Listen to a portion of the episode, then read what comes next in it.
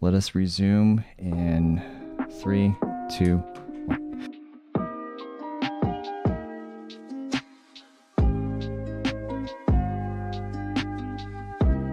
Hello, everyone, and thank you for tuning in to another episode of the Dodgeball Podcast. Uh, this episode is going to be part two with uh, Lucas. How you doing, man?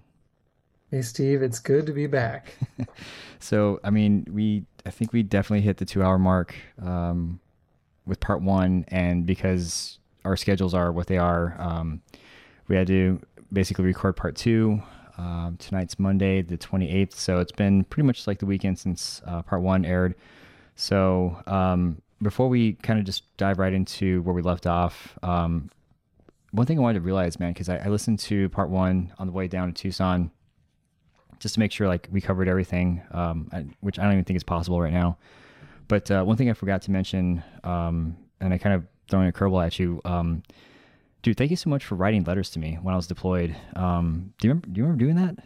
Like, yeah, yeah, I remember. Yeah, and I know I, I'm pretty sure I thanked you in person. Um, or at least through through Messenger and over the phone uh, a couple months back. But um, you know, when I was when I was overseas, you know, um, it's kind of weird to say my ex girlfriend Lisa, she took it upon herself to do that for me, and I was very shocked that not only did she do that, but also people took the time to write, and um, even more shocked to see that you had written to me, and I was just like, man, this is this is awesome. Like I, I you know, I love the community so much because. Uh, it's just things you, the the community does things for people that you never expect, and I really hope that that continues to to um, to you know be part of what makes the community great. So um, anyway, I've been talking a lot. So we. Oh, I I mean like it, my pleasure, and like uh, I was really thankful that um, Lisa approached me, and and you know like you know we were missing you man we were missing the we were missing the pod we you know and like uh it was uh, definitely I, it seemed like a great way to kind of show show my thanks and you know this this is an awesome community right like i think about like bizzle's christmas cards and oh yeah uh, those are great and like remember alfred and jenny's like secret santa that they like set up yeah like just like a lot of like really cool stuff and and uh you, you know I, I think it's great to just be a part of that whenever you can Freaking uh, Josh Hololo Hololomenko, I just butchered his name, was my secret. I was his secret Santa. And I remember creeping on this dude because we weren't friends yet. So I, um, I checked his Facebook. I tried to find like some kind of sports team, and I got like some. I think it was a call Canadian football Tigers T-shirt. And I'm like, this guy's gonna think I'm nuts. Like he's never heard of me before, but I think he was really grateful. And um, thanks for mentioning that too, man. Because like they I would love to see more stuff like that coming up, um, especially like over the holidays because that was really cool. Like, remember when I got Bizzle's uh, Christmas card. Um, I got two of them. I got one last year. I really needed that. I didn't realize it at the time. Um, but yeah, man, like that. That's um, that's really cool. And I, I brought this up because I want people to um, just realize like how much you bring to the the community. Um, if if we haven't captured that already in you know our first two hour episode, uh, I, I, imagine when we get to the crowdsource questions and start talking about you know more more about you and what you hope to accomplish. Um, but I, I, really wanted people to to to know know that about you. Like you're just a solid dude, and um, yeah. So let's uh, let's talk dodgeball and you know see where we go. And I think I think that's all I had for housekeeping just brought the bat because I, I, did want to bring that up last time. So um, we left off talking about power versus force. You had mentioned um, Tom Nielsen, Zach Gainer. Um, I mentioned Seth LaMancha. And, you know, I love the fact that, you know, these these names are, are, are being mentioned once. You know, they're they're, they're out in the ether now. Um, whether somebody listens to this five, ten years from now, they'll hear these names, and these players will live on, even in the size capacity. So that's one thing I really love about doing this podcast. But um, I don't know if you had any any final thoughts on on uh, on these two, because the question initially was who or whom do you model your play after, and you kind of mentioned like you know trying to turn into a power thrower. Um, that kind of thing. Are, are you good with that, or did you want to move on to like the next series of questions? Because we got a lot. Uh, um, yeah, let's keep let's keep it moving. Yeah. All right. So, what is your favorite ball? And uh, I'll bet this is gonna be a loaded answer.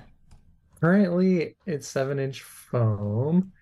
Um, I, I what do I like about that ball? I it, it's it's challenging. Like it, it I feel like I'm still haven't quite mastered the technique of like throwing that ball. Um, sometimes I feel like like I'm going to like the golf range and I'm like working on my swing, Hmm. right? Like when I go out and I'm like working on my throw, working on my release point, working on getting like my my weight transfer from my back leg to my front leg and like I just really like that challenge. I think that the ball rewards you like as you level up. Like I think the ball has like a ton of upside. Like you see some of the best players with this ball and you realize like what is cap like possible, right? Like it's it's like it's kind of like a different game when you see it like in the hands of the right people. Um, so I think that's super exciting.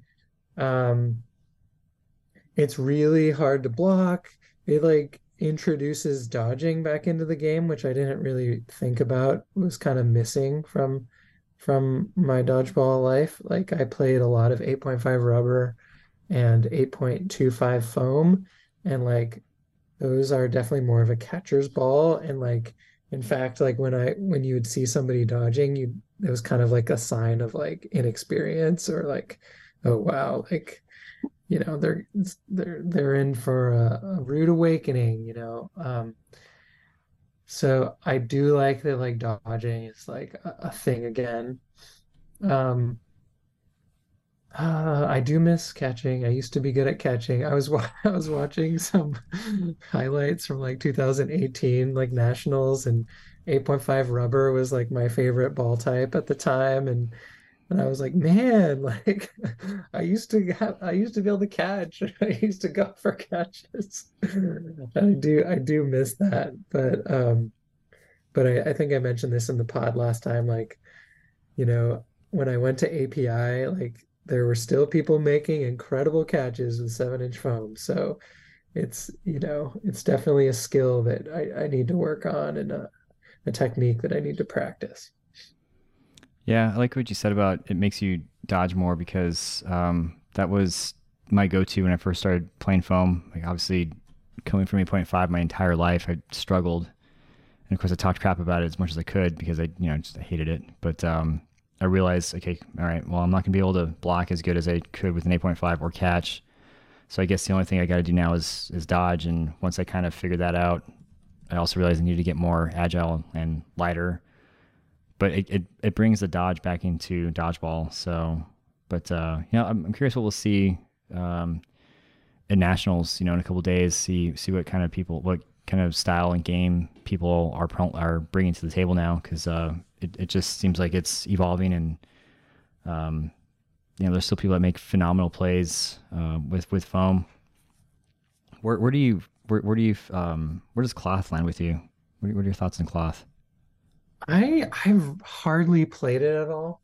Um, I I played it once like a year ago at like the, one of the uh, USA rounds that we had to like show out for the combine. It was it was like just a cloth and foam round, and so we we played in both divisions, and it was really like fun and silly. Um, I think Frankie Gianetto was on a pod recently, and he said that like it was kind of the novelty of it. Like everyone was having a fun, like goofy time.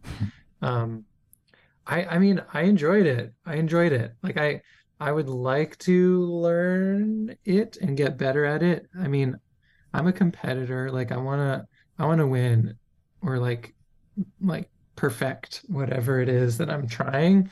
So I know that like I don't like there's there's no real opportunities to practice or train here and I still have a lot of like goals for myself in the world of foam. So um I'm not I'm not letting myself get distracted just yet, but um I definitely would like to play more.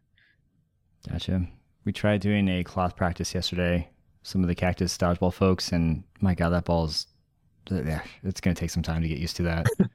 So I will mention, like, I traveled to Ireland in 2012 and I played with the old cloth ball. And that was the one that they all talked about was like the one you couldn't grip. Like it would slip out of your fingers. And like the one that we have now is like so much more grippier than than that old one. The old one was like bigger and it like I want to say maybe it had a different kind of fabric on the outside and like the harder you squeezed it, the more it would slip. It was almost like trying to pick up like a wet egg or something. Like like I don't know if that's a good analogy or not, but but like scooping and like cupping it were like the best way to throw it. And and I remember that the next time I went back to Ireland um, was in 2018.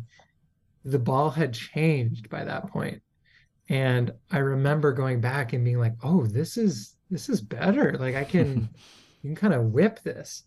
And uh, I think that's around. I, I my cloth history is not great. Sergio is gonna give me. Oh, if he's time stamping, he's like probably pulling his hair out right now. He, yeah, he's gonna give me a, a, a lashing with a wet noodle, but I feel like I I wonder if the the change of ball also coincided when they switched from three ball to five ball, because I think the first time I played, it was when they were only playing three ball, and then in 2018 I think they were playing five ball by that point. I don't know, maybe not, but but anyways, like it was fun to kind of like drop in on cloth and then leave and then come back a few years later and like notice some of the changes. And like I definitely like like the changes that I'm seeing like the smaller ball and the more balls. And so yeah. I had to uh have the the clock explained to me several times yesterday.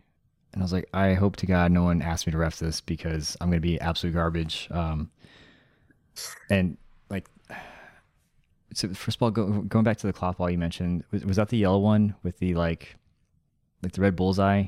Was it yellow? We'll just start there no it wasn't but it was like the size of a volleyball. Like it was big. Ew.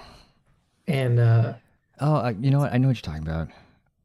And it, it felt like super inflated where like you couldn't you couldn't really get into it at all. Like yeah. like you had to like it almost felt like you were a rock climber and you were just trying to find like a little crevice to just get your finger on and like give crimping you like, basically. like a, the littlest bit of a handhold. Um, so it was tough. And actually, I have video of myself playing in 2012, and like it was it was silly, but like um just I guess we're on this topic like my brother and I were visiting or my family we were visiting and um, we Googled dodgeball in in Dublin, and we found a pickup game that was happening. And so we asked my cousin Ashling to take us to the pickup game, and so we went. And I think like when we went there, like they like you know we Miguel, my brother, and I were like super curious to like play dodgeball in another country, and and then Ashling got like recruited in. And so we played we had a great time. And like you know by that point you know we had been playing dodgeball for like 5 years or so. And so we had a lot of experience on on them. And so like we were kind of like dropped in from like another planet. Like and my brother is like like he was like average or below average player, but they were like celebrating him like a king. And it was just awesome to hear like Irish dodgeballers saying like, watch out for Miguel. Miguel's gonna get you. And like my brother was not used to like that kind of like positive attention on the dodgeball court. So it was like awesome to like watch him get like celebrated and pointed out as like a ringer. Um and then when we left, my cousin Ashling like kept playing. So she kept going back. So she became a member of their club. And like a few years later, she sent me like a jacket, like a Dublin dodgeball jacket. And she had like them put my initials like on the front. So I have like a, a personalized Dublin dodgeball jacket, which is like nice. one of my treasured possessions. But we we went back to Ireland this year because Ashling got married and she had since stopped playing dodgeball. But I dropped in on like a pickup session because I obviously can't get enough. And like a, like all the Dodgers there were they were just like this is Ashling's cousin and they all like they all remembered Ashling. It was like it was it was like awesome. It was coming full circle like you know like that that circle that had started like 10 11 years prior. That's awesome. Yeah, talk about a callback to like the community and never mind like the international scene and how that can be expanded for people that can visit out there and, and go beyond the states. Um, might be a dumb question, but it's not. I'm not really expecting an answer. I wonder if like other sports have this level of like intimacy for some people. Hmm. I I I wonder. I mean, I feel like it has to be related somehow to the size of the sport. Yeah.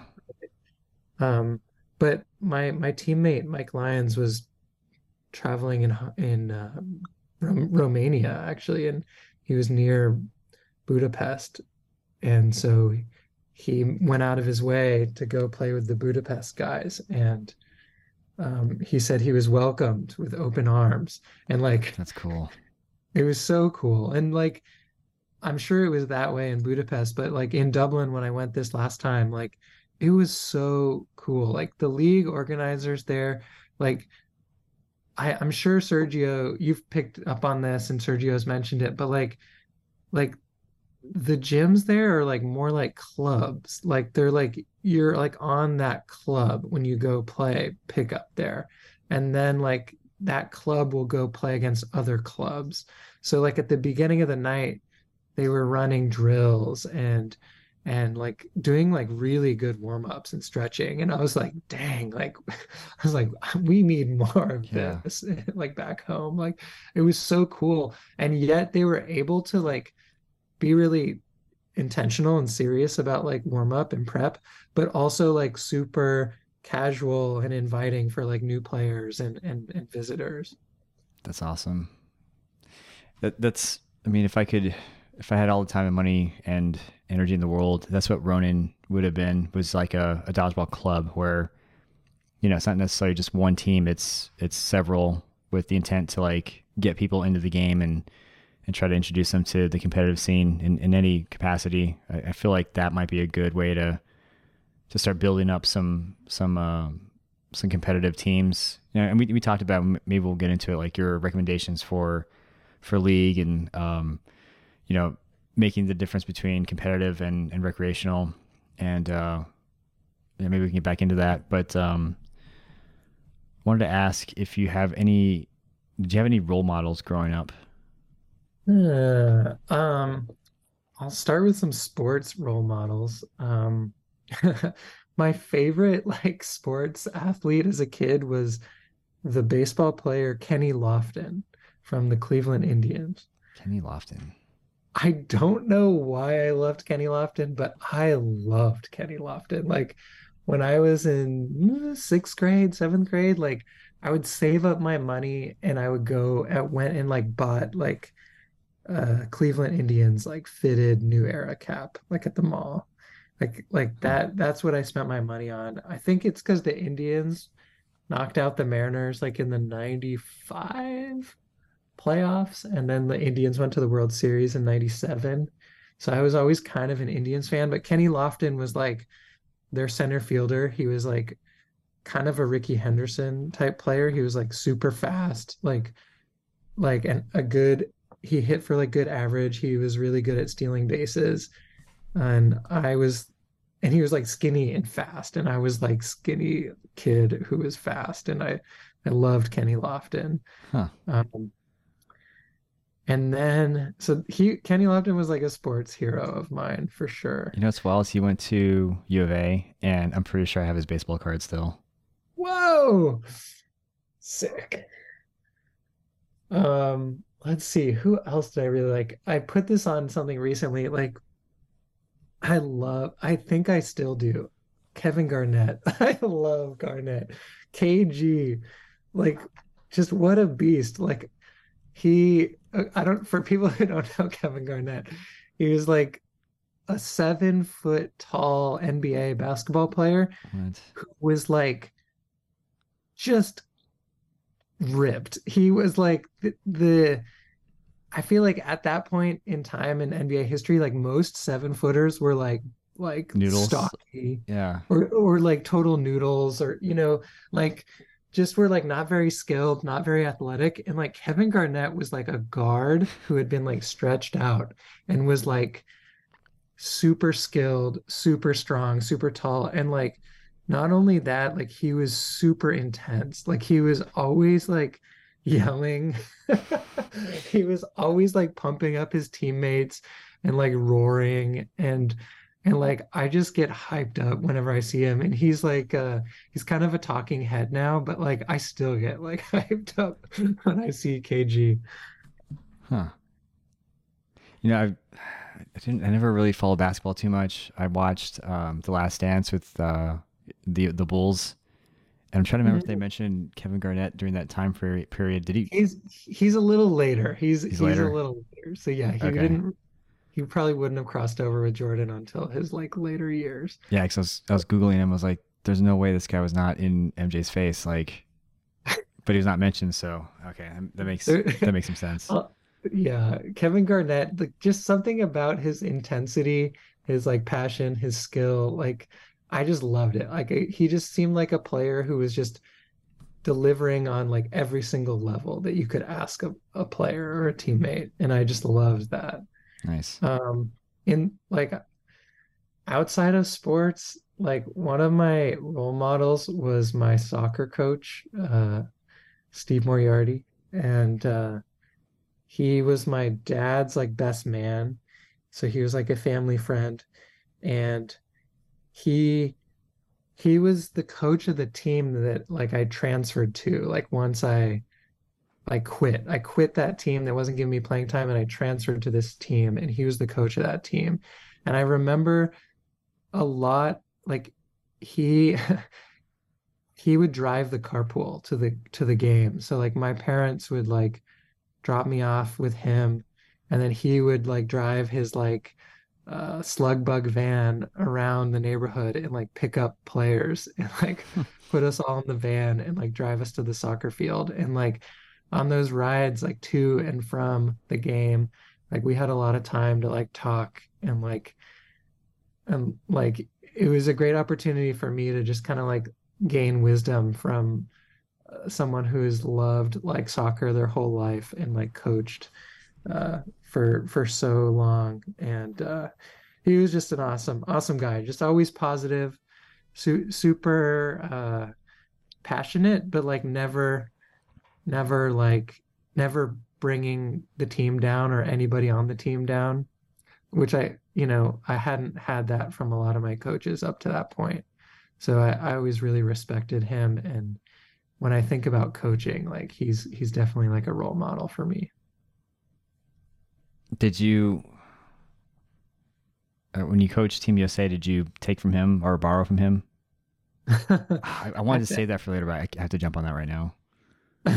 sure sure um i mean not consciously but i'm sure i'm sure some of it was in there um i i mean if you want to if you want to talk about coaching we we sh- we could we could dive in we could do it Let me see Uh, if that's.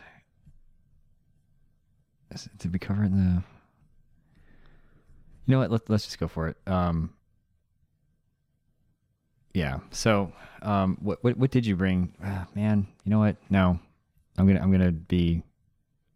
I'm gonna I'm gonna control myself here okay because okay because there's there's definitely a space for this because we kind of talked about it offline. So we'll we'll we'll put a pin in that. Uh, I don't know if, Okay, I don't know if anybody's gonna get that reference, but um, okay. Well, let's let's move through the rest and then um, because it's the the latter part of the question is is basically like talking about legacy, your impact, uh, that kind of stuff. And I know coaching is going to be a huge huge part of that piece.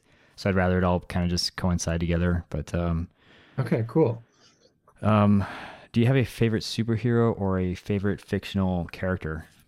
Yeah, yeah. Um, I collected comic books as a kid, and one of my favorite comic book characters was Quicksilver. I don't know if you knew Quicksilver, but he was Magneto's son in in like the X-Men world. Yeah, twin brother to Scarlet Witch, right? They still think Yeah. they got that right in Yeah. Marvel. Exactly. And Quicksilver, like, he was like fast. He was like kind of like an Albert, kind of like a, a store brand version of the Flash, right? Like not as fast as the Flash, not like not totally even a good guy, like son of like a supervillain. Um, I really liked Quicksilver, so like I collected Quicksilver comics with like my allowance money. Um, I, I mean, I just loved like how speedy he was. He had like that dark side to him. I was always rooting for him. Like, you know, like when he did bad things, like I was just like, no, don't do that, you know, like as if as if I could like will him to to be good. But I really liked Quicksilver. Um, what any other influential fictional characters? Uh Oh, I Gambit. I loved Gambit. Oh, yeah. I like the I I liked the X-Men a lot. Like I love Marvel and like I think it was you and like maybe Joey were talking about like the X-Men theme. Like that song is so sick. To this day, it's still so sick. Dude, Yeah. you guys just like mentioning it had me like whistling it in my head. Like that the Fox animated Oh, X-Men show was 10 like a.m. Yep. that was the coolest thing ever. I couldn't believe I was allowed to watch that as a child. Like it felt like a really serious and dark cartoon show. It was, man. It was like, you know, some heavy tones for like a, for me, I, was, I think it was like nine or 10, starting to understand the parallels between that and like racism and just like, you can kind of sympathize with Magneto. Like, this guy's not trying to blow up the world just because he's got some, some good motivations. Like he's trying to protect his, his, his own, his own kind, his own people. Yeah. It just, I'm, I'm conflicted. Usually I'm used to rooting for the, for the good guy just because, you know, Shredder's a jerk or Krang's a jerk or, you know, pick, pick your, your cookie cutter villain. And uh, man, that, that that intro is now stuck in my head, and I'm okay with it. Um, probably not the best thing to go to bed with, but uh, why? Uh, I have to I have to ask you about Gambit. Why why do you like him so much? Because he's he was my favorite as well. Yes, dude. Yes. I'm glad to hear that. I mean the the what was it? The I forget what his power was called, like kin kinesis or something, or um He could take the uh, kinetic energy of something and charge it into an explosive. yes. So like I thought that was super cool and like creative. Like you could like you could use it in special ways. Um so like that was like such a cool power to have. I loved like the throwing cards. Like like I, he made it I, I'm look sure you did cool. this. I'm sure you did this too, but just like there was a part of my day. life I wanted to learn how to be really good at throwing cards. Yeah. Um, I his look, I mean, he had a cool cloak. His hair was pretty cool. Like a freaking bow staff. He had these really cool shin guards. Uh, he matched. He he was a solid dude. and like his uh he had like that that uh cursed love with Rogue, right? Mm. Like they could never like touch because if Rogue touched you, she would take your powers. And so it was like this very like tragic uh love affair.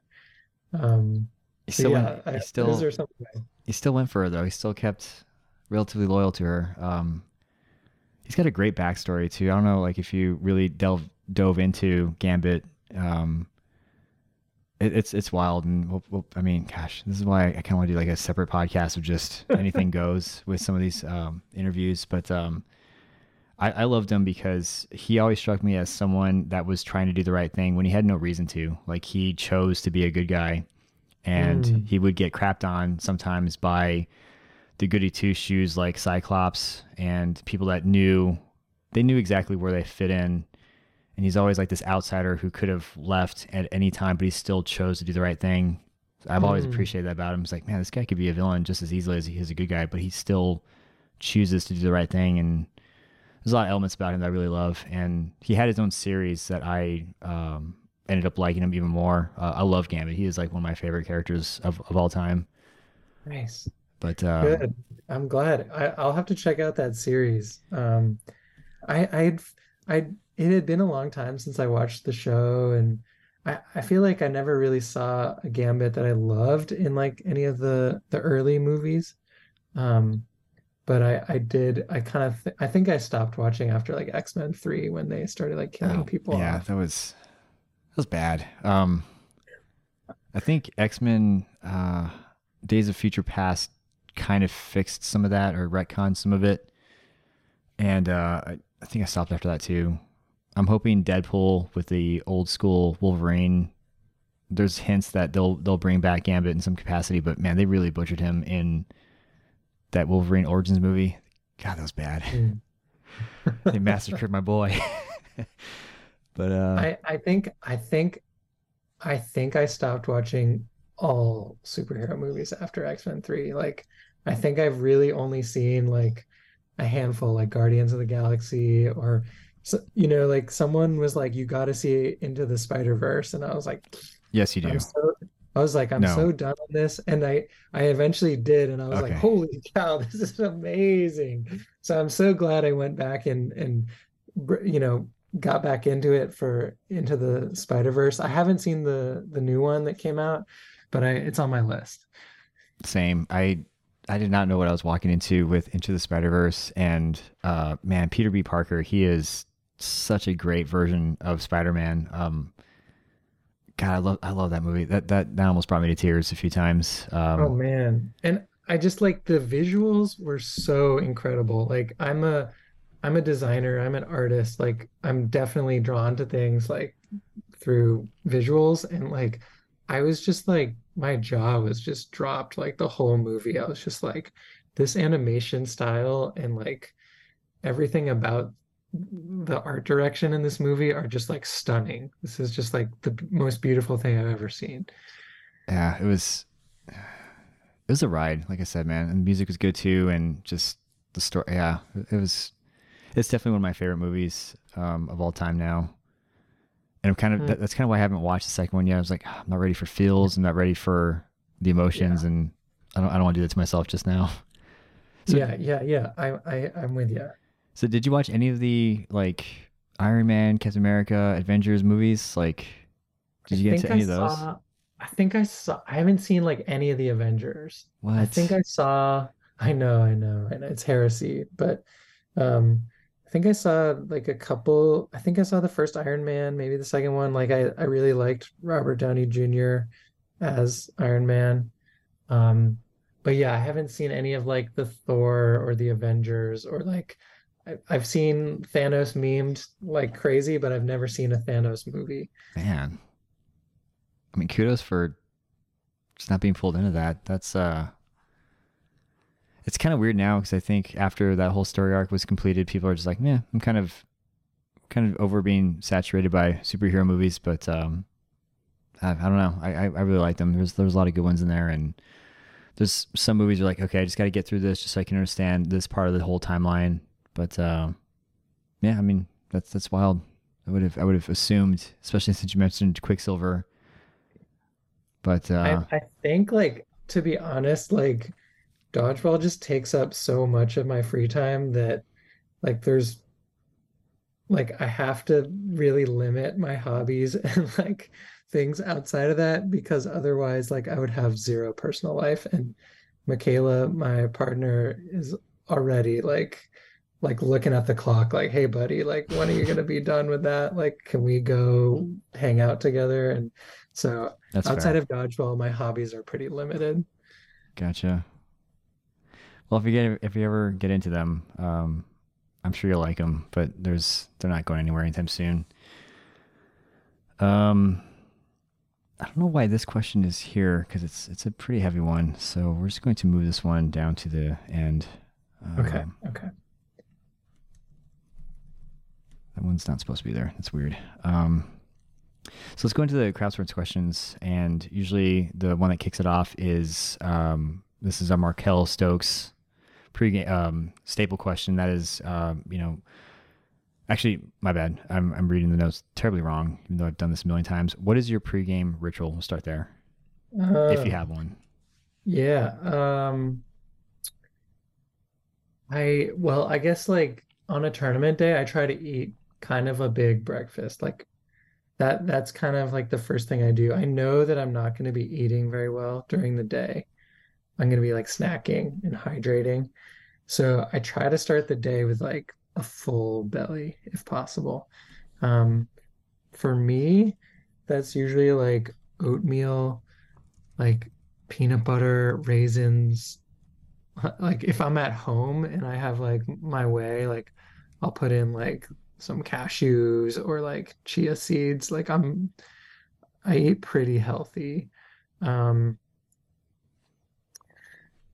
uh and then like some bananas and like just tons of hydration. Like the night before I'm hydrating, the morning of like I'll probably drink like a liter of water like before I even get to the gym. Um and then like this year we have fortune like we we challenged ourselves like this spring we like signed a team contract and like really like raised the bar on our commitment. It included like training as a team once a week. So like regardless of other leagues that we're playing in or pickup nights like we are training together once a week on top of that. Um but like one of the things that we committed to was like warming up as a team. So Nice. um we went to Austin, we went to Denver, and like at both of those tournaments, I told the guys like, "Hey, I want you at the gym like as doors open, and we are gonna like hit the ground running. We're gonna be warming up as a team, doing like stretching, like legs, torso, arms stretching, and then you're gonna get balls out. You're gonna like, you know, rev up to 100% so that by the first game we are like at our peak." Um, and in both of those tournaments, like it it was it was awesome. It was great. Um, so like yeah, our our pregame ritual now is like a full team warm up and like get that sweat on so that when that first whistle starts, you are you've already thrown, you know, like uh, a dozen balls like at your top speed, and that next ball that you put in your hand is going to go right where you want it to. That's awesome, man. Um, that if I were to start a team next season, that's the exact mentality I would. It would just be all in, and it, it would be everyone's bought into, as Tim would say, the the program. Um, so I want to ask you, how, how did you get everyone to buy into that? Because it's, you know, when you when you say something like agreement or contract, and you start treating dodgeball as this is a legitimate sport. This is going to be competitive. You know, you're not going to be drinking tomorrow the night before. You're not going to be stumbling hungover. You're not going to be socializing. We're like we're going to stretch as a team. We're going to warm up as a team. There's a very methodical process to it. Did you have any difficulty getting Fortune to buy into that? And if not, how like basically how did you do that with them? Yeah. Um, how do you do that? Yeah, I think it, it came from like frustration. Like I, I think we had we had come off like a, a series of tournaments that we underperformed. We went to Canadian Western Championships and we underperformed and we played at the thing and we underperformed. And I mean, I'm like I'm a pretty like uh, demanding teammate and captain and coach, and like I'm also like I don't know, kind of a perfectionist like when it comes to myself and and everything and you know like I wasn't happy with like our results and so I I like approached the team and I was like, "Hey, like are we happy with these results? Like and the team was like no we're not. And and i pitched it to them. I said hey like i think we're going to keep having these results if we don't change our process. Hmm. and so like what i want to do is like i want us to commit to a different process. And like i kind of threw out some ideas and then we the team like we built on it. Like we collaborated and kind of came up with an agreement and and like we we are dodgeballers right? Like all of our team like we we've like spent so much of our lives playing dodgeball um that like i think the buy-in was pretty high. Like i think maybe on some teams like it would be challenging but like our our like reason for being together is to be a dodgeball team. Like all of us kind of came to dodgeball as loners and like and and like you know not I'd say like we don't hang out outside of dodgeball like all of us like when we come together it's to like it's to work almost right like so we already kind of had that relationship and I think that kind of those those uh, falling short of our goals uh, kind of like pushed us to re-examine ourselves and and and kind of come up with a new approach. Gotcha.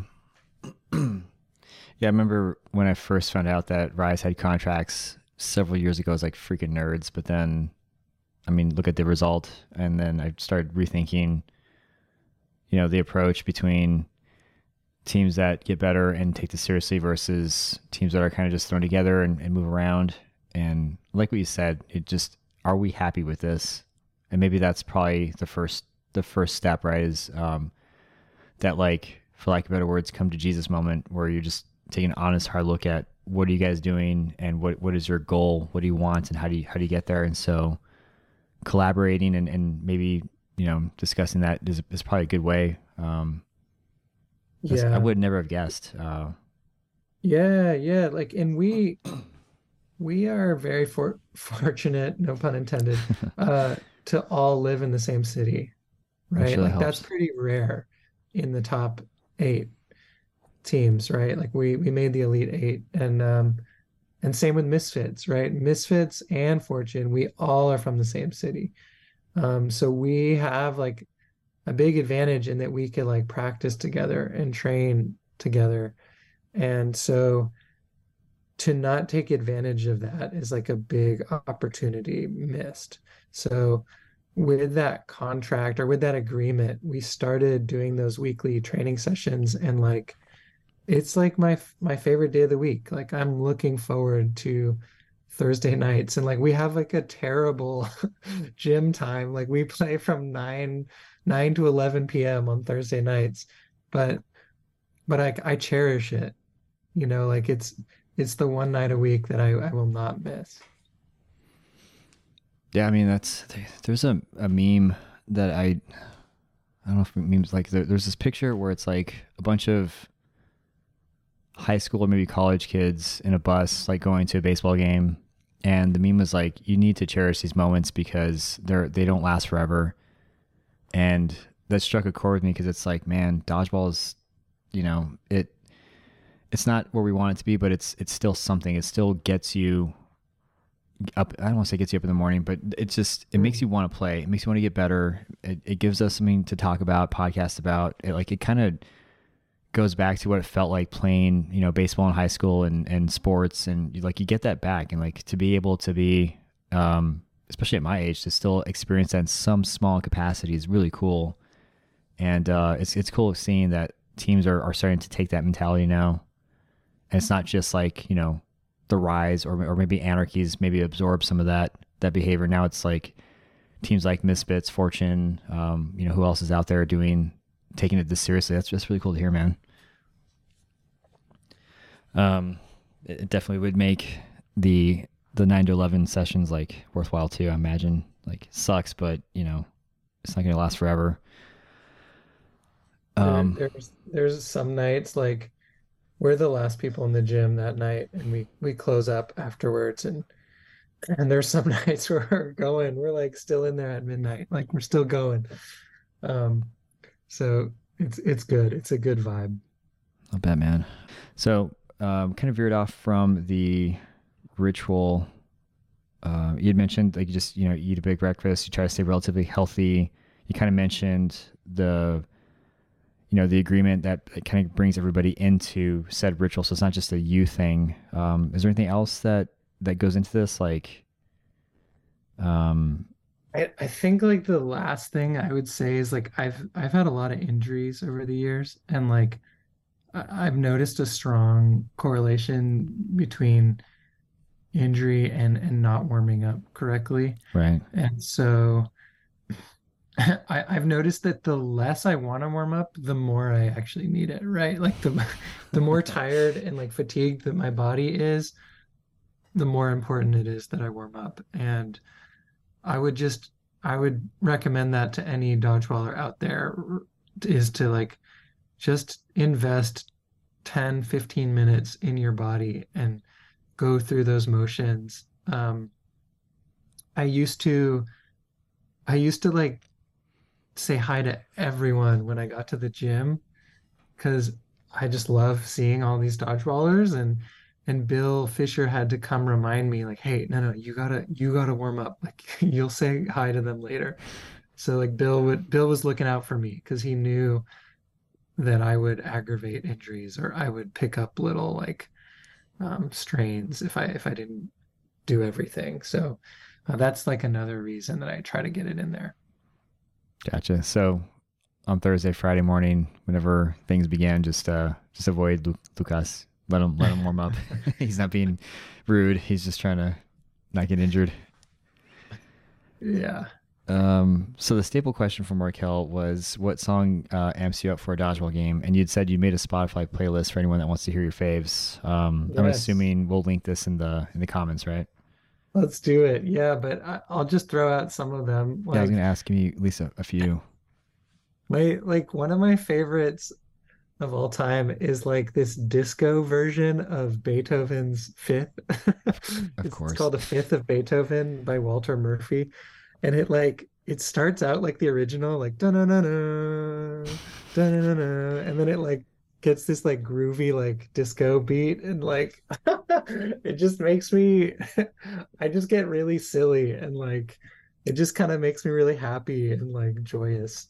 Um I would say like my pump up playlist is like made up of songs that are either just like over the top, like joyful, um, or like really there there's some that are like kind of like hard, like not very accessible, like really maximalist, like intense, like techno, like electronic stuff. Like there's like a Flying Lotus song called Computer Face Pure Being. It's just like noise and like beeps and boops. But like something about like the tempo is like so frenetic that it it kind of like that one in particular like reminds me of being in this like super stimulating like dodgeball game where balls are flying and and like my attention is bouncing from here to there to there to there. So like I think like I don't know, like each of the songs in there are are just songs that I love that like move me emotionally or just kind of like pick my energy level up. Um there are a few in there that are like really kind of like moody and and slow and like I don't know. Maybe this playlist is like maybe not best listened to like all at once, but like these are all songs that at one point I have like listened to to like get myself in the mood or like to focus. You know, the word uh, eclectic comes to mind. Is that is that like an accurate Yeah. description? Yeah, yeah. I've got like Jay Dilla on here. Who else? I got The Doors, uh, Outkast, Prince, Rick James, the B-52s. Like, yeah. So it, it bounces around. Cocteau Twins. Well, when you're mentioning like the the beeps and the boops, um, I was like, that sounds chaotic. But then it reminds me of the Avalanches, and I was like, no, there's there's there's a group out there that I like that's like that. Like it's very, it's just a lot of noise to someone that hasn't heard it before. Um, and I think if, if memory serves me correct, you're one of the few people. I don't know, if, was it you and Joey Yes. who were talking about No, like no, dude, you're like the only one that I, you're the only person I have talked to about the Avalanches. And Yeah. like, we we share that bond. I was really excited when you and Joey were talking about it. that that put me through like I listened to uh since I left you over and over again. I'm like, it's like I found a new or rediscovered an old flame. I was like, oh, I missed this. I, I listened to like the whole album, and then uh yeah, that that was that brought back so many memories because I that album came out like 20, 20 years ago, Yeah, yeah. and your, yours I was think it was 2000. Yeah. I told you Electricity was my favorite, and then Three Fourths Time, and then you liked Frontier Psychiatry, right? That's what got you into it. No, that was Joey's. was Joey. I I forget what I told you that I liked initially. Um, but I remembered that you liked Electric City, and I think what got made us this connection is I went to an Avalanches concert this year and I posted about it and I think you replied or you you were like you saw it and you were like oh I love that band. And I was just like really? Holy cow. Yeah.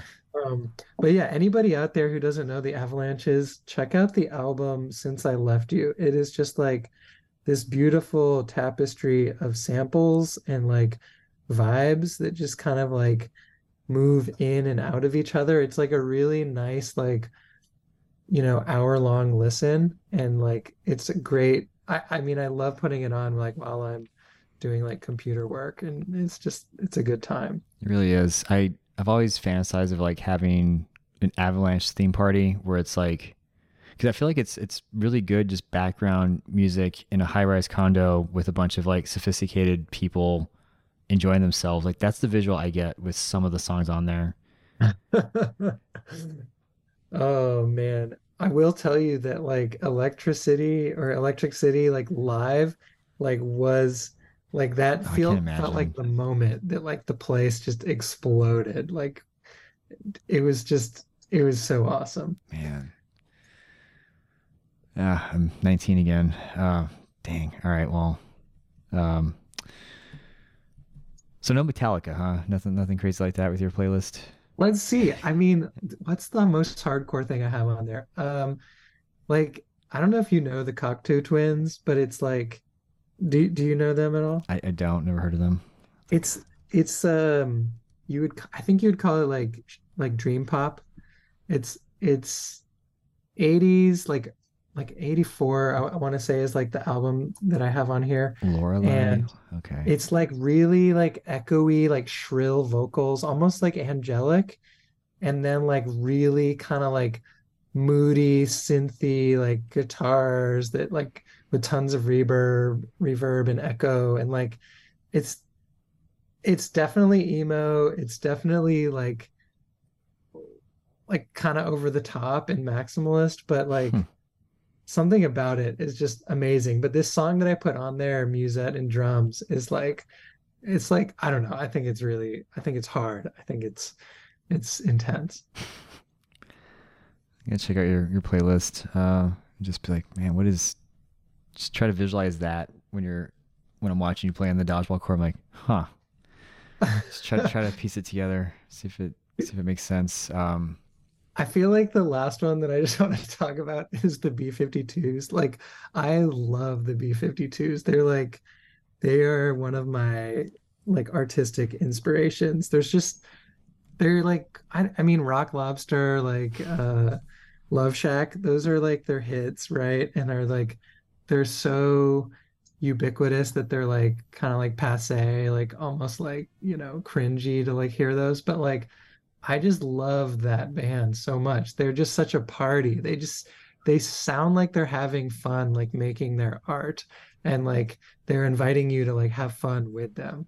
Um, so I I don't know if I mentioned this on the pod yet, but like I don't drink. I don't drink at all, and I have always admired karaoke, but like without without uh alcohol, it's kind of hard to muster the courage to do it. But Michaela and I like I think the first time I did karaoke was Michaela and I Michaela encouraged me and we went up and did a B-52 song we did uh, My Private Idaho and nobody knew the song but like we were having such a good time like singing it to each other and like going back and forth that like it it kept me from like being self-conscious like I just kind of like blacked out and had a good time man, uh, there are a lot of things that I will do that require a lot of bravery, but uh, karaoke is not one of them. And it, it's not even like sober. Absolutely not. I think I'd rather. I won't say what I'd rather do, but there's I, like there's no amount of alcohol that would ever get me to do karaoke. So kudos to you, man, for for doing that sober. oh man Oh man, yeah, I, I never understood. Um, karaoke. But yeah, and- uh, let's let's put the playlist in the comments. I would love to hear if anybody's digging these songs. And uh, Steve, I would love to hear if you have any favorite songs on here. So please please take a listen and let me know if you if you like any of them. yeah, I might I might pick up a, a new band or a new a new sound. Um, I'll definitely check that out and let you know. Um, let's see. So let's go to the the crowdsourced questions. So some of these came from Facebook, and I think some of them came from Instagram. Uh, but Gage asks, uh, "What what's the plan for the thing next year? Same turnout, new ideas." Yeah, good question, Gage. Uh, so yeah, I've been hosting the thing uh, in Seattle for the last two years. Um, it came on as kind of like a dream. Like we had just won FDC for the first time, and I was thinking like, what do I want? And I was just like, I dreamt up this like super competitive tournament, and it had, you know, the best teams from North America. And so like I set out to like make that happen. So I reached out to a ton of team captains across the US and Canada, and I was like, what do you think about this idea? And people were like, yeah, that sounds awesome. And so I really I pushed really hard. So it was one of my goals uh, of 2022 was to host a tournament like that. And um, dude, it, it's been great. It's been a dream. It's it's super, super, super hardcore, super competitive. Like one of my goals for that tournament was that every round robin match was just a battle. And and it has been so far. Like our first year, Fortune, like going into our sixth round robin match, no, into our fifth round robin match, we were like 0, 2, and 2. So we had zero wins, Oh, two losses, and two ties. And and we ended up like winning our next two matches. We beat Mavericks and we beat Hardest Foam. So we finished like two, two, and two, right? Like totally even, like across the board. And and like I felt like that was like a good sign of like a really competitive field. Um so yeah, so we've we hosted the first one, we hosted the second one, we made some changes. The second one we split it to a two-day event. So the first day was all round robin, and the second day was knockouts and placement matches. Um, I think the two day, we're gonna stick with the two day. I think it worked really well for people and it it made time for those knockout matches. Um, we let's see, up to this point, it's been it's supposed to be five Canadian men's teams, five American men's teams, five Canadian women's teams, and five American women's teams. We might expand that this year. We might push it to six. So we might push up the total number to 24. Um, we last year we cranked out some like qualification criteria. So we we based it like off of like final placement at like key tournaments. Um, we need to announce something quick because we are definitely going to use USA Nationals final placements as like the American criteria. I think like the second level of criteria might revert to like points um, from like the uh, the rounds now that the US has the point system. Hmm. Um, and then like for Canadian teams, we look at uh, their national championship final placements and and I think we might also extend invites to provincial winners next year. Um, so that's that's kind of like what's cooking up. It's it's definitely hard. It's hard to like build a system. Like our goal is to like create a system that teams can qualify for. Uh, it's hard to like get that system out in advance because the Canadian dodgeball year and the American dodgeball year are like don't overlap almost at all. Like like theirs has been done like all summer and ours like started like when theirs was finishing.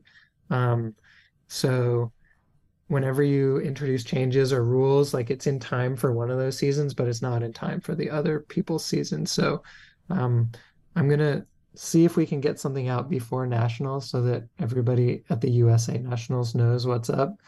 But um, yeah, our, our goal is always just to make the most competitive thing possible. And we really want to encourage teams to participate and play at the most competitive events, like in Canada and the US. So we we want to use those events as our qualifying criteria. So that's kind of the rationale behind stuff. Um, yeah, I hope I hope that answers your question, Gage. Nice. I'm I'm glad he, he asked that because that would have been something I would have brought up. Um, just because I think we had talked about some of the things that you guys were up to um, a couple months a couple months back, and maybe we'll revisit those and some of the other questions to follow. Um, you know, I was I was bracing for this one. Um, I'm gonna scroll down because I, I don't think he did it. I'm actually shocked. Um, Markel, um, so he says, I, so I know you're a basketball basketball fan. Who are your favorite players in each position in the 90s, 2000s, and 2010s era of basketball? Uh, okay, Markel, we don't have time for that. yeah. But what I will say is that I am a huge New Orleans Pelicans fan, and and uh, I was a Sonics fan, and then Seattle lost their basketball team, so I had to pick a new team. I picked the Pelicans. I've been an avid fan for like the last 10 or so years and I I watch almost every game. Uh, I don't really know many other Pelicans fans, so if there's any Pelicans fans out there, hit me up. Um, did did I hear that right? You said Seattle lost their team. What? Yeah, yeah, the Seattle, we used to have the Seattle Supersonics and they left in 2008 or thereabouts. Where are they now? They became the Oklahoma City Thunder. What? Yeah, this is like this is like Seattle sports trauma. Like, like Huh. they're like everyone when you talk about the NBA, people usually start by cringing a little bit. They're like, oh, I see. That's well. I mean, that just shows how much basketball I don't follow because I. I was, I was like, I, I I heard that. I was like, I, I know I heard that right. Um, weird. you ever Okay. heard of like Gary Payton or Shawn Kemp? No. Um. Damn, Steve. Damn. Yeah. No. I'm sorry. Okay. Okay, no worries, no worries. What am I, what am I missing there? They, Oh, those are like the two legendary Sonics. Like the Sonics made the uh you would have seen the Sonics in The Last Dance because the Sonics played against the Bulls in the finals in yeah. Who was the guy that got in, in Michael Jordan's face and was like, "Yeah, I was all over him," and I showed him what's up, and Michael Jordan's like, "I was just tired." like the That's Gary disrespect. Payton. Okay. Gary Payton is like a tough SOB. He is from Oakland. He's a badass. Okay. Okay, so I mean, I again, my whole knowledge is of that that documentary series, which Yeah, yeah, yeah, yeah. I remember. Um, I mean, you know, like growing up in the late '80s, '90s, like Michael Jordan was everywhere. So I remember some of those like commercials, but yeah, I definitely never never followed basketball. I played NBA Jam a lot. Uh, That's about as much as I got into it. Um, yeah, I'm that that, gonna, that I'm gonna send great. you a Gary Payton mixtape, and you're gonna love Gary Payton by the end of it. That sounds good because in the documentary, I was like, "This guy's annoying. He's not that good. like he's trying to act like he he he clowned or owned Michael Jordan. Just again, I was tired. like just. Um, Uh, all right, so I, this should just be a stable question for Michael as well. Um, our Fortune jersey is going to be for sale again, and uh, he wants one. So oh, he yeah, wants a Lu Cas uh, jersey. Bill Bill Fisher is the Fortune jersey seller. So if you ever need a Fortune jersey, uh, hit up Bill, and he can add you to the next order that we do. Nice. He does have a few more, so we'll just we'll just make this the Markel section. Um, what do you think of that guy Markel? And also, did you miss Seattle having an NBA bat? So yeah, you got you covered that one. See, see, Markel knew. Yeah. Uh, you know what? I gotta give Markel some flowers. He, I've always known Markel from like the message boards and and playing him at Elite here and there. But when I was visiting LA, I went to a pickup game on Sunday at uh, in West Hollywood, I think it was, and Markel was the pickup host, and he was so awesome. Like he he was the person who welcomed everybody. He like collected dues and like he just set the tone. He was such a good pickup host, and like I I think about Markelle sometimes when I'm when I'm being a host. Like I, I'm like I want to do it like Markelle did it. Markelle is awesome. I remember in Austin just hanging out with him um, at the at the Ball State booth, and he showed me a fraction of his jersey collection, and um, it was just cool, like sitting down and talking to him and keeping me company. And then he even helped me in um, one of the Sin Cities. Um, in fact, I even think he helped us sell. Um, oh man, uh, WeHo shirts too. Like, I, I love hanging out with him um, as much as he hates on my Cowboys. And this is what I was gonna say. So he doesn't ask, "Do the Cowboys suck?" And I was expecting that. I was literally expecting him to ask that. So I'm gonna ask that for you. Do you, what do you think of the Cowboys, Lu? I I'm a Seattleite, so like I kind of hate the front runners. Like I hate the Lakers, I hate the Yankees, I hate the Cowboys, I hate the Patriots. Um, whenever possible, I'm rooting for Seattle teams. Fair. So, yeah, sorry, sorry to all those fans out there, but I'm I'm always rooting for the underdogs. That was that was for you, Markelle. Um, so Dominic, he asks, um, how is coaching at Worlds able to help you play at Worlds? Yeah, that's like a that's a loaded question. There's a lot there, right? Um, I will say when I started coaching for Team USA in 2018, um, I didn't know much about seven inch foam or like the meta game or the strategy.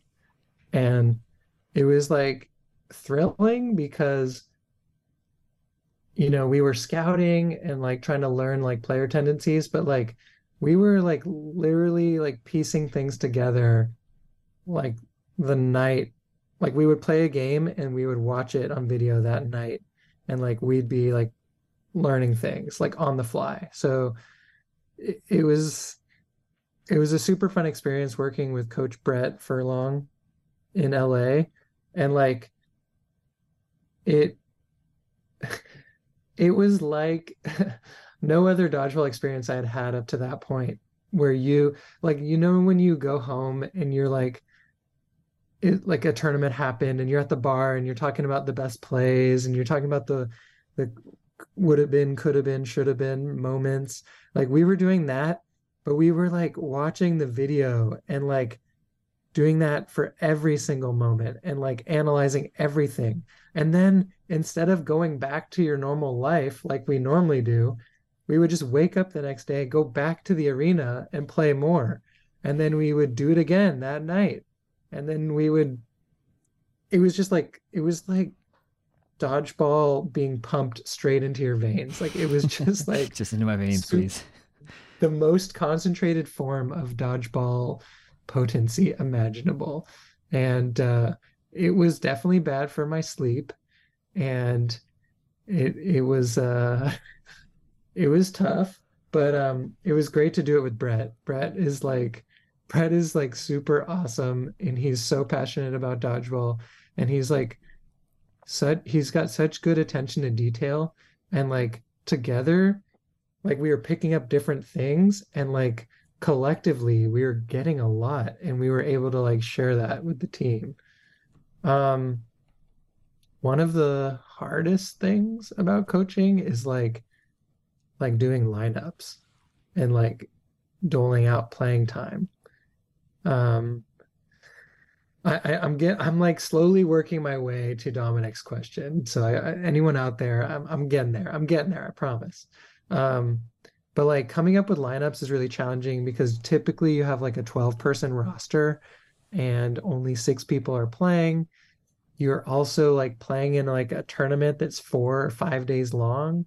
And so like you're trying to see kind of where your players are at, who's hot, who's not, um, seeing who's going well together, who's fitting in different positions.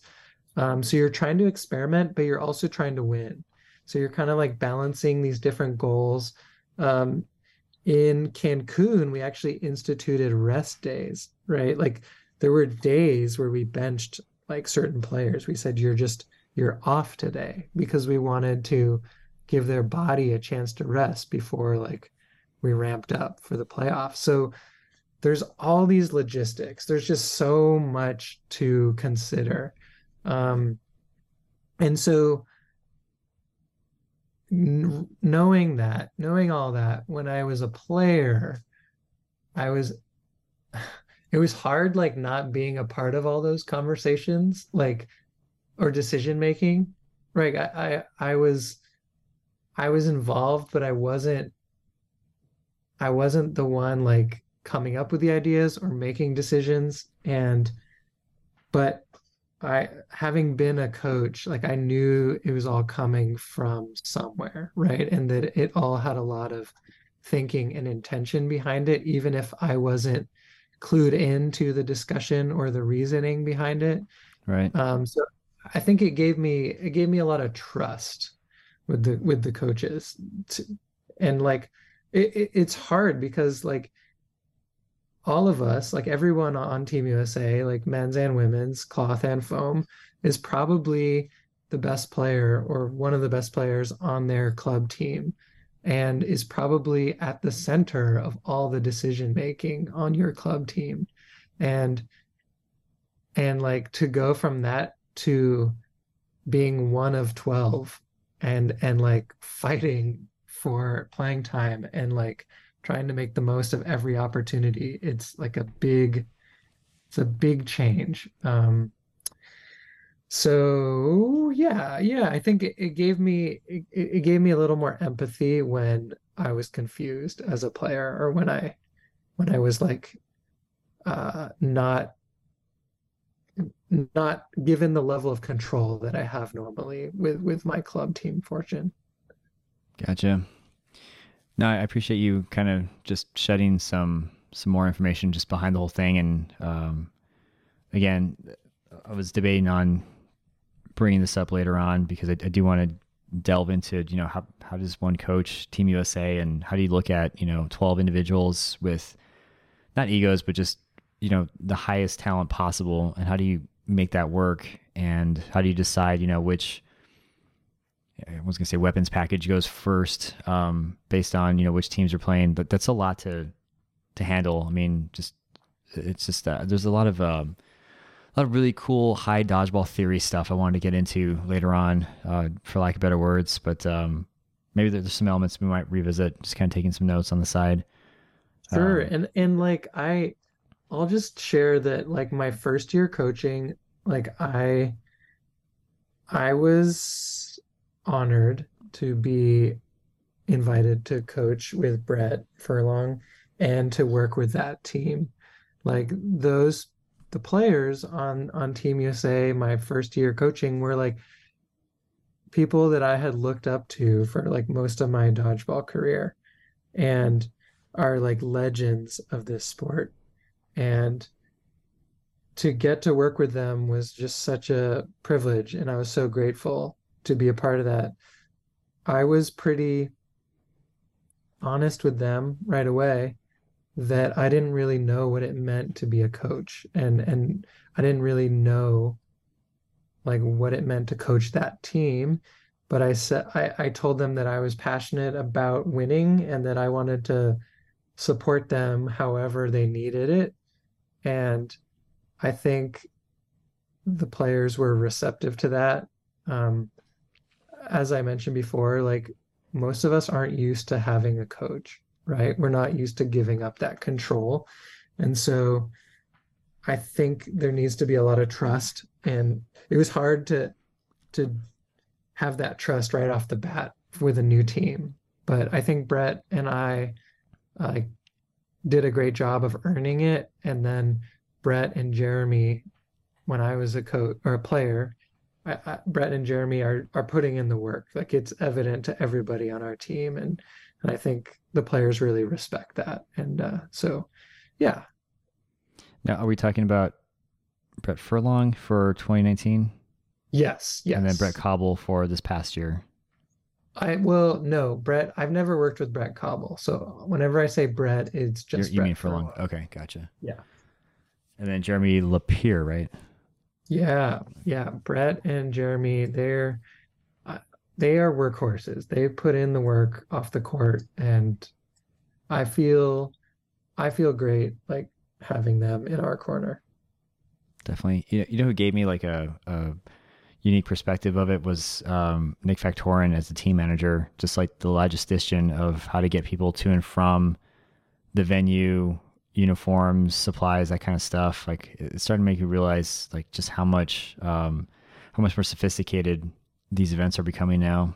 Um, wonder Nick Nick Nick Factorin was like a hero in Edmonton because he was doing all of the logistics work. He he was the Team USA team manager, I think was his title, and he was doing so much work that just enabled, you know, the 40 of us to like move around for a week, right? And and just do stuff like in in uh in Mexico, in Cancun and LA, we were kind of all just like fending for ourselves and and there was a lot of work that was being done by a lot of different people that um, could have been like done more efficiently or um, and and Nick Nick really stepped up and like made that happen. So shout out to Nick for helping us so much. Definitely. Well, speak of the devil, he asks, "What's the best way to introduce dodgeball to absolute newbies?" Ooh. Before um, before I lose yeah. it again, make sure that they their names are known before they get blasted. That was uh yes. Was you've one. learned, Steve. You've learned. Um, I okay. A couple things. First one, my advice to everyone is just when people say dodgeball, like, can you dodge a wrench? You know, when people quote the movie, just nod your head and say yes. Yes, that's that's exactly what I'm playing. So that's my first tip is like say yes and then tell them more, right? Like like like most people are kind of excited when they hear that you play dodgeball and like the fact that they know about the movie is a good starting point as cringy as it is to all of us. Um, but use that. Just say yes let it roll off your shoulders and then like ask them if they want to know more and like bring bring them into our world. Um so that's like my like icebreaker tip is to like just suck it up and take the the movie quote punches. Um my advice is to bring people to like pickup nights and let them like people love throwing the ball. Like you cannot throw a ball and hit people anywhere else in society. And like snowball fights water balloon fights like these are all cheap versions of dodgeball. Dodgeball is the best version of all this. And uh so give them put a ball in their hand and reload them whenever they throw like put another ball in their hand. Let them throw till they're tired of throwing or till their body says no more. Um, that that's my advice is reload. So when i play in the social leagues here in the rec leagues i'm like dodging. I'm i'm, I'm kind of doing a lot of silly stuff but i am like trying to give balls to the players who are new maybe are kind of hiding in the back or like just trying to stay alive i usually give them a ball i say go do something crazy go do something fun go try something new um because that's the best way to learn. That's the best way to have a good time. Like we're all going to get out, right? So at least have some fun before you get out. Um anything else? I mean, keep it keep it simple. Like don't bog anybody down with strategy on their first night, like unless they ask for it, right? Like let them it, it dodgeball is so stimulating and like new and interesting like the first time you play it like just let them process it in their own way and like experience it and like be there let let them know you're there if they have any questions or if they you know want to talk about dodgeball but like like i think i think a lot of us have the tendency to like overwhelm people with tips their first night and like you know just let them let them go for it that's a good point because like you're you're really excited. You want them to stick around. And you just like maybe you feel like if I just give them some advice, they'll come back and you know because you you're just you're just excited and um like what you said. Like you just you just have to let them experience it and, and kind of find that on their own and, and, not overwhelm them. Like you said, unless they ask. And then Yeah. I don't know if it was it Michelle I was talking to about like the dodge the wrench quotes and comments. I would, like I realized after it was like a couple years ago. Um, I stopped taking it like personal, like everybody else does, like oh, like the movie, and I just realized like most people are just like like you said, they're excited and they're just trying to connect with you. And once I realized that, I was like, yeah, I actually just like the movie. In fact, there used to be tournaments in Vegas, and there's all kinds of weird team names sometimes, and you know, then the conversation continues into something productive, like we play every Tuesday and, and whatnot. But once I realized, um, I made that shift in perception. Um, I just realized, yeah, people are just trying to relate, and what better way than a movie that's like 20 years old at this point, which is really cool. So I'm glad you kind of mentioned that too. Yeah. I, the last thing I'll say is like, I think people remember how you made them feel, right? So if I I'm an organizer and and a a Dodgeball Seattle board member. So I one of my goals is to recruit and like keep people in our community. So I definitely I try to introduce myself to people I don't know when I'm out there. So I would recommend that to all organizers. Like if there's people you don't know, like like do the thing that's scary and just put yourself out there and say, "Hey, I'm I'm Lu Cas and I'm one of the organizers here. Like, hey, I've I've never seen you before. Like, hey, welcome." Or like, "What's your name?" Yep. And like make those connections because um and then and then like offer just say, "Hey, let me know if you have any questions," or just put yourself out there as a resource if if they want it later because I've found that people are most likely to come back when they make connection positive connections.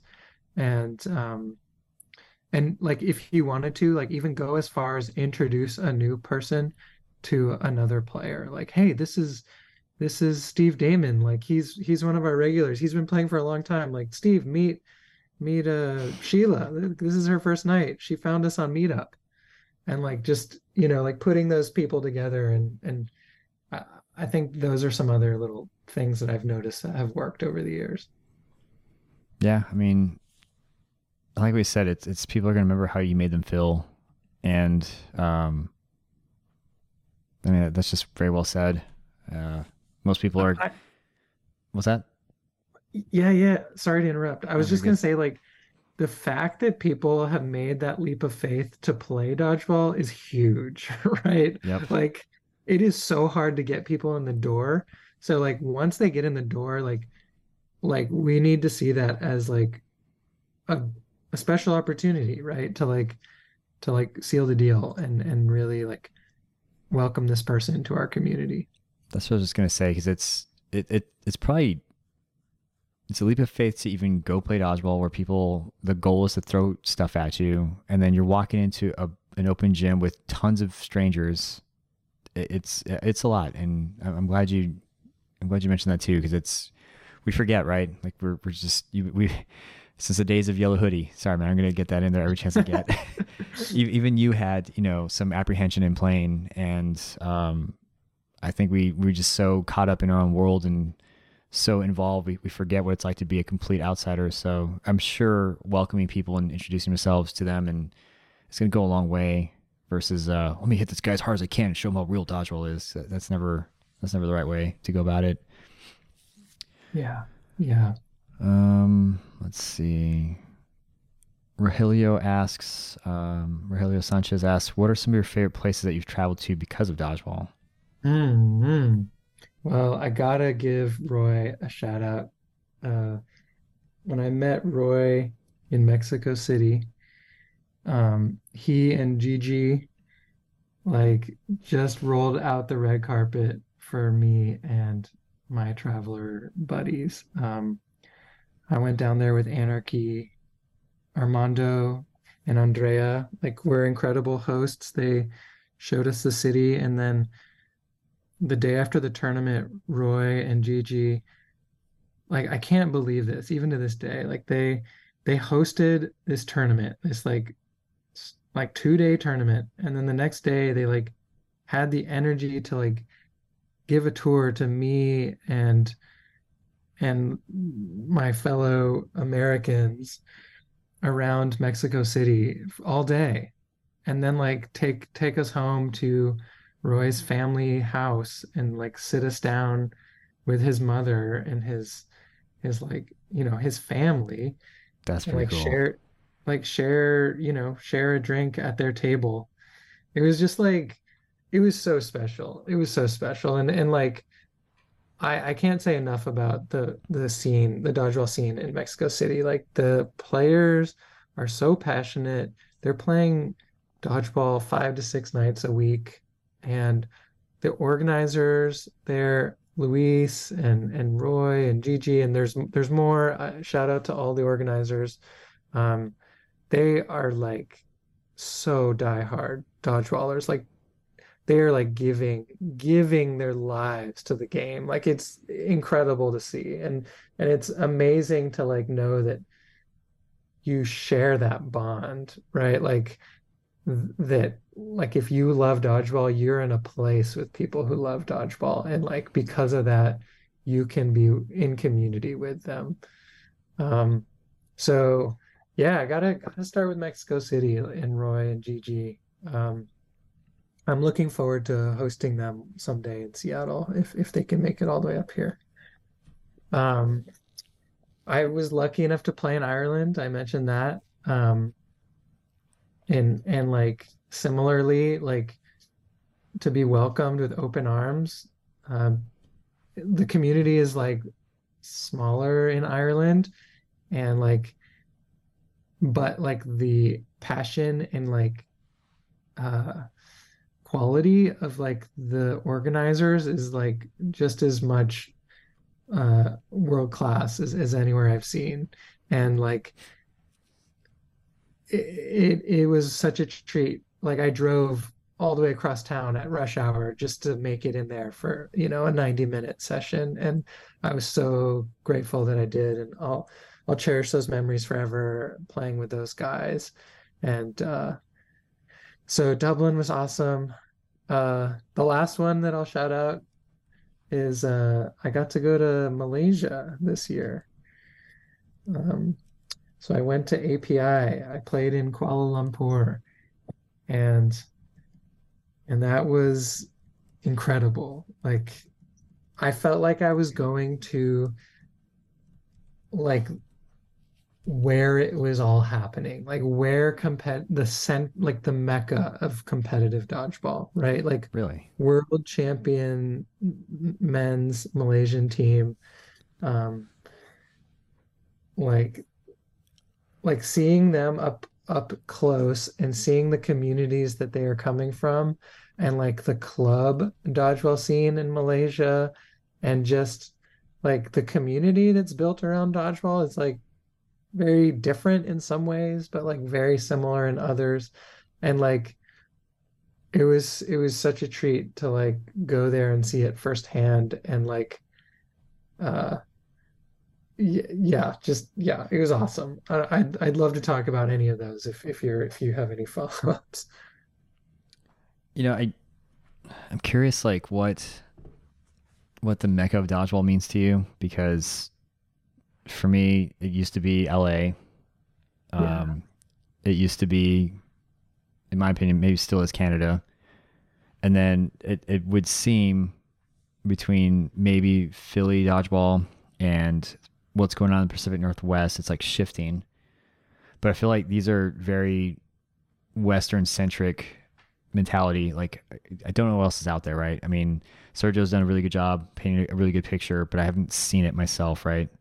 Yeah, So what uh wh- when you say this is where it's at, like wh- what does that mean? Is it because they they yeah, they're really yeah, good? They've always been good. Tons of people. Like what what can you? I mean, I'll tell you what I saw. Like I saw I saw like 50 players who 50 to 100 players who were like as good as me or better, right? Like I just saw like I saw like such quality, such quantity, like just such skill and so many skilled players. Like the teams there were so impressive. And like what I'm coming to learn, like one of the big differences between dodgeball in the States and dodgeball in Malaysia is the Malaysians play with like that club system that we were talking about earlier, Right. right? So uh, we will call, let's say your club is called uh, Evil, dodgeball, evil dodgeball, evil dodgeball club. And like your club would have a senior team and it would have like a B team, and some clubs even have a C team. So like there's like three tiers of this club. And so they're like these ladders for players to like get into competitive dodgeball and like work their way up to the senior team. And there was probably like f- at least five clubs from Kuala Lumpur, just Kuala Lumpur. So like Dang. imagine if like your city had five different teams, but within those teams there's like A team, B team, C team. So there's like 15 teams and and this is just like in one division, like men's division, like women's division we would double that. Um so just like huge concentration of players that are like constantly playing against each other, like really competitively and like pushing the meta. Like like these players grew up on the WDBF strategy and like are already like you know like changing the strategy and and like it has already like evolved in such a way that you're you're watching them play and and they're like I'll just speak for myself like some of the things I was seeing out there were like beyond my comprehension Hmm. like and I'm not saying that like hyperbolically like like I feel like I know how to see the game and I like I know what to expect and like in some cases there were things happening that were just unexpected or just uh I was like I guessed the wrong thing completely. Um so it was really awesome to watch this happen and watch it happen at such a high level and to be executed at such a high level. Um so yeah, like I think that's what I mean by the mecca. Like I was I felt like this is where the highest level of WDBF foam, seven inch foam dodgeball is being played anywhere. That's wild. Man, to be relatively wealthy and have an abundance of free time, because I would have gone just to watch that and talk about it and make like a, you know, a vice level type of Ooh. video series on it and just to show people what what's out there someday. Um, I I fully recommend uh, going to an API at some point. Like you could either as a player or just as a fan, but like it is there was incredible representation. Um, like there were teams from Australia, New Zealand, Singapore, uh, Malaysia, Indonesia. There was a team from India. There was uh, team teams from Hong Kong. Um, I'm sure I'm missing somebody. There was teams from Canada. There's players from the U.S. Um, but just like a lot of communities that we don't often see uh, outside of Worlds, like they were there, and it was really cool to see like club teams that were representing those communities and like representing kind of like that style of play, and to to be able to see like the cream of the crop from each of those communities was just like such a treat. Um, what else? The oh, the last thing I wanted to say is that like there was tons of youth dodgeballers, tons.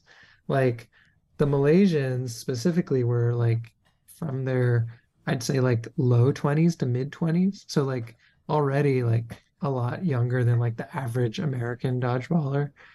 Um, the players from Hong Kong were like they had players as young as 10. So like they had like really young players from Hong Kong.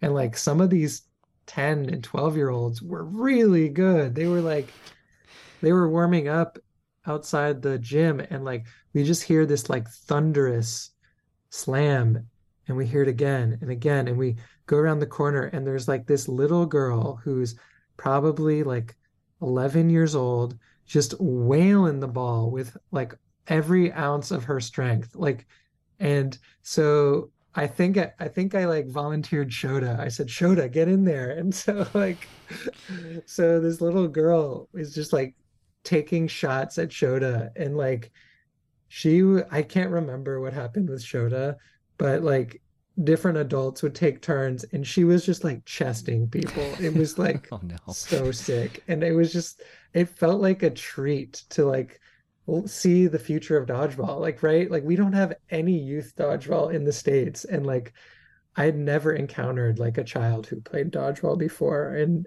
it was so awesome. And so I I think um yeah, that was that was something that stood out about that environment. That's really cool. And then just like knowing that this this girl has clubs and there's a ladder, there's like a, an ascension to work towards um, versus like you know even if we had youth dodgeball here it, it's it, it just not as developed like where, where are they going to go you know um, like the path is more clear sounding over there anyway with all these clubs I, I think the club model is like the way to go i mean playing armchair quarterback here um, yeah I, we'll, we'll see where my life takes me in the next couple years but I, would like to go out there and and just see it um, God, there's just again the, these these these parts. We're probably gonna have like a part three now. Like they can just create their own little podcast episodes because there's again there's so many um there's a lot to cover but we'll try to get through like the facebook crowdsource questions and we might have to break off there um casey salamoni asks oh man see this is going to cost another 30 minutes probably what what do you think makes a good teammate I I mean I can I can I can make these brief. Um, what makes a good teammate? Uh, I think like being being flexible. Um, like talked about buy-in too, right? Like having everyone on the same page. Yeah, yeah. Same like goal. every team has different strengths and weaknesses, and like I think a great teammate is somebody who can kind of like move into roles that are needed right and some and, and maybe like having the skills to like fill those needs um so i think that that's a great teammate. Um i mean i think like the emotional part of that a great teammate like i think can lift the team up when it's needed um or or like lift a player up when that's needed right? Like dodgeball is super frustrating. Uh, the other team is trying to do their best to like make you fail. And so they're going to be they're going to make it happen at times. And so i think a great teammate is somebody who can recognize those moments and and kind of be there to support their team uh, not just physically but emotionally as well. That's big because it's the mood of the team can really like impact how well everyone does or, or doesn't do. And um, i'm trying to think of like you know past um, like teammates that they're there just for morale it's like they're um, I don't know, like they like they bring something new, like they bring something different that goes beyond throwing and catching. It's like if this guy's down, we're all gonna feel it, or if this guy's up, we're all gonna feel it. It's either like positive or negative. So Mm-hmm. I'm just like going through like every single player I've ever played with that's like, you know, hyped me up. I'm like, man, that, that that's a huge like I don't know, like I guess do you factor that in when you when you're you know looking at Team USA like who's who who do we need in there that's gonna bring the team up because they're down right now? Like was that something you considered when you're looking at the lineups? Hmm, that's a good question. Uh I mean definitely when when you're when you're making those decisions and you're looking there's one spot left and there's two players like all that stuff comes into play right and is a factor. So yes for sure. If that's like a court presence like if that if that was like an attribute what would that be? Court presence? I mean they have uh, leadership and attitude i think uh, on there this year. Okay. Um, so those, I think those kind of cover some of those soft skills. Gotcha. Uh, don't know if you covered this or maybe it's a good chance to revisit it, but Mei Ling asks, what are the official requirements to get an invite to the next The Thing? Yeah. Uh, for all you Americans, uh, you need to do really, really well at nationals. Uh, I think top four in the foam divisions, top four finishers in the foam divisions will probably get automatic invites. And then after that, we'll probably revert to the points system. Nice. She also asked, I'm very curious about this one. And are you positive you didn't have a beer at the after party for the first one? And she's got the little thinking emoji, my favorite one. Oh my God. What does she think happened here? There, there's like this rumor going around that I was really drunk sometime, and it's it's it, I I enjoy it. It's very funny. Um, I'm always drunk on dodgeball, but I'm I'm never I've never drank I've never drank a beer, Mei Ling, so it wasn't it wasn't me. You're just in a good mood. What what a what a weird concept. this is a great question. Um, who's your favorite Ninja Turtle? Okay, my name starts with an L, so I was always kind of a Leonardo guy, but I think if No, I we can stop right there. it He's the best. We're done. That's good. wait, what's that? I said we can stop it there. We're done. We're good. Leo is the best. But I, I feel like if I rewatched it now, I'd be drawn to Raphael because he was Yep. like the clown, right? Like he was the goofball. Um, the guy with like the size, right? Like the Oh, I yeah, I, I know me my Ninja Turtle lore and history. okay, okay. So yeah, those those are my answers. Yeah, Leo it was my favorite, but then uh did you watch the old Jim Jim Jim Henson Muppet old school like 80s movies? Like Secret of the Ooze and like Yeah. Return. Well, Yes, Never mind the third one, that was garbage, but like the first one, I loved Raph in that one because he was such an a-hole. But but like my like my appeal towards Gambit, like, you know, he still brought enough of the fight to the to the team and he was just troubled. Um I like that. I really like that in a character. Yeah. Raph is really cool. He's very, very close second when it comes to my favorite two. Cool. Okay, good, good. We are so in sync here. Yeah, this is weird. Um, we'll have to avoid any more nerd stuff for the sake of the, the podcast. um, Kyle Warren, who I hope is doing well from his accident, um, he says, or he asks, why am I your favorite person player? Cute, happy face emoji and miss you, buddy. So why, Oh why, my why is he your favorite person? Dude, Kyle, Kyle is awesome. Seattle loves Kyle Warren. So Kyle, uh, I'll just, I get to tell the story. I'll just say it. Um, Kyle came to Seattle and he came to like our competitive league, and it was, I had just been in Dallas and I had spent time with Vaughn Kelly, and and Kyle was like, "Hi, I'm Kyle, blah blah, blah. I'm from Dallas." And I was like, "Oh, hey, welcome." And I was like, "I was just in Dallas. I was staying with Vaughn Kelly." And uh, Kyle was like, "I hate that guy." and and I was like, "Well, nice to meet you too. This is going to be interesting." Um, and like we I feel like uh by the time Kyle left Seattle, like two years later, he was like beloved, right? Like he he had become one of us. We were like we were family. We loved him.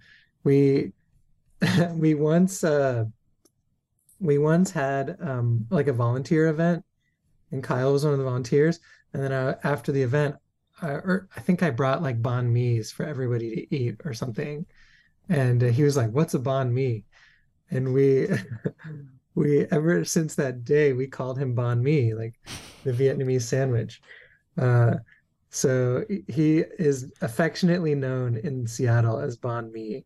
And uh, whenever we see him at tournaments, we're like, Banh Mi! We come go over and we give him a big hug and uh, we miss him and we we're hope we're hoping that he's uh, recovering well and um, it's good good to hear you, Kyle. I'm trying to remember when when it was. Um, I think it was myself, Kyle, and I want to say Scott. Uh-huh. We did a. I don't even know. What, yeah, we did a Misfits slash. uh, Okay, season four, episode fifty nine. Kyle Warren, Scott Bronson. These clowns, like they, they totally called me on my own BS because I was complaining about cloth because cloth was slowly starting to get introduced in in 2020 pre COVID. And I was like, well, cloth is dumb, blah, blah, blah. I'm like, well, if you don't like it, Steve, get better. I'm like, crap, my own words against me. Darn these two. but that was a that was a really fun episode. Um, those two are hilarious together, and um, I'm a huge fan fan of Kyle, and he knows that. And I, it's funny because when I first met him, my first interaction was I yelled at him. Uh, he was refing, and I, I don't even know what my problem was. I think I was just really tired and just not being me. And a ball went in his direction, and he's refing. He's not supposed to be shagging, and it got Yeah, caught in the net. And I'm like about to get murdered by some scary person. And I was like, bro, what the heck? Like, you know, I, I think I actually like cussed at him very uncharacteristic of me. And uh, he just looked at me like, you know, chill out. I'm like, yeah, man, my bad. And I went to go apologize to him. I'm like, I'm sorry, man. I don't know what that that came over me. I need to not ever do that again. We've been cool ever since. So if you're listening, Kyle, thanks for being awesome, man. And I can see why you'd be a favorite person for anybody. Thank you. Uh, last question, at least from again from Facebook, Asai Valdez. Um, who is your favorite rainbow organizer, and why is it me? Is it because we share the same birthday? Okay, I will give E Isai is how you pronounce Oh, his Isai. name. Oh, He, my bad, he dude. Goes by. E, just the letter E if if if, if you can't get it. Really? Um, yeah. Okay, good to know. Um, E and I share the same birthday. We um I think I'm older. I think I'm older, E. I think I'm I'm older than you. So enjoy your youth while you have it. Um, Oh, hush, of you. No, E is awesome. E does so much work up here in Seattle for our community. E has been running the Rainbow League for years, and every for the last two years at the thing, E has like given his weekend to be there to organize, just volunteering. Like he has really just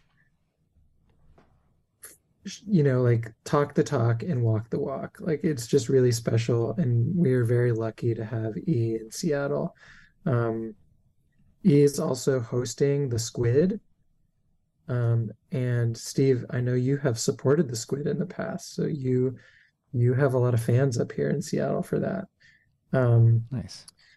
and the squid is is awesome and this year it's going to be bigger than ever. It's going to be at the same venue that the thing is hosted at which is like a world class like volleyball academy. And uh, e e is like runs amazing events. So uh, anybody lucky enough to come to the squid um, i i recommend it fully. And um, and we're super lucky to have him here in seattle. So thank you e When is uh the next Squid Games? Ah, jeez, The my gosh. Squid, dang it, that's the Seattle Netflix show. Queer International Dodgeball Tournament is on September 30th. September 30th. So it, it will probably be streamed. We will we will have a stream for that. And um, this is the second annual event. And let me see, as of today, there were I think oh 20 plus teams. Let's see here. Oh my gosh. Uh there's a ton of teams. I, I I don't have the number, but I think he said there was like over 150 players registered and it's awesome. He he does like a lot of work. There's a lot of like social events like like the a welcoming event. There's like a party on Saturday night. Like there's just it's every every little detail is considered. That's awesome. Yeah, it was it was uh it was great being able to support it and um hopefully have the opportunity to do so again uh, in the future. But um like I mentioned in, in part one, I got to play with E in round three, and that definitely helped because he was, you know, um I want to say like last minute pickup, but we, we grabbed him and he, he was awesome. He was awesome to play with and um it just seems like a lot of people want demand this kind of event. They're looking forward to it and uh, I, I've already seen some hype in some of the Instagram slash Facebook reels. I think from some Arizona people that are that are going. So Yeah. hopefully we'll be able to have them on here, um, not too far Oh, from the yeah, event, and talk about it. For sure. He that would be awesome. I think he's on my list actually of um, people that I didn't get to last time, but want to get to this time. So if you're listening, man, I'll, I'll reach out to you shortly and, and we'll we'll chat it up. But um, think what we'll have to do now is just because we're itching towards that two hour mark is is take a break here and um, you know resume the rest with some of the Instagram questions, but then go into like the real you know like I call them heavy hitters. I don't know if that's that's correct, but these are the ones that are gonna really make you dig deep for some solid answers, and I and I don't want to shorten those. So um, I think we'll do is yeah, we'll just take a break here. Alrighty, so if you're listening to this, this means that the uh, there was going to be justification for a part three. So um, thank you to those that submitted their questions on on the Facebook threads. Those are one of my most favorite parts about these interviews. Uh, we will start part three with the Instagram based stories. And then, uh, like I said right before we cut off, uh, what I guess I consider the more thought provoking, heavy hitter questions. Um, and again, if you're still with us up until this point and you're you're ready for round three, um, that's awesome. Like I, I, really I really love talking to people. I love hearing the stories, and I, the last thing I ever want to do is cut someone off because of time constraints and fear that the episodes are going to be too long. I mean, everybody's got pause. It's it's a feature that we can all utilize, and I just feel like there is just so much with when it comes to Lu Cas and his history and uh, some of the parallels that we share that it's just it's hard not to to take those those opportunities to to see where they go so um, I'm going to stop talking. If you are listening to this on your way to nationals, safe travels. Um, look forward to seeing you guys uh, in person. And um, yeah, have a good rest of your week, great rest of your weekend, and we'll see you next time.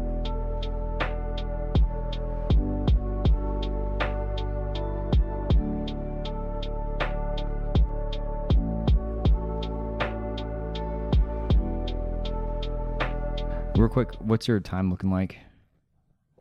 I'm totally flexible. All right, we'll see. We'll see how uh we'll see how this ends up. So What's your what's your vibe like currently? Like what's your energy level? Should we set like kind of a soft target? Of... Let's do a check-in at 10. Um Okay. I'm I'm gas dude, but like okay. normal normal gas. So hopefully uh talking dodgeball will it'll pick me back up. So um Okay, okay. All right, dude. Um,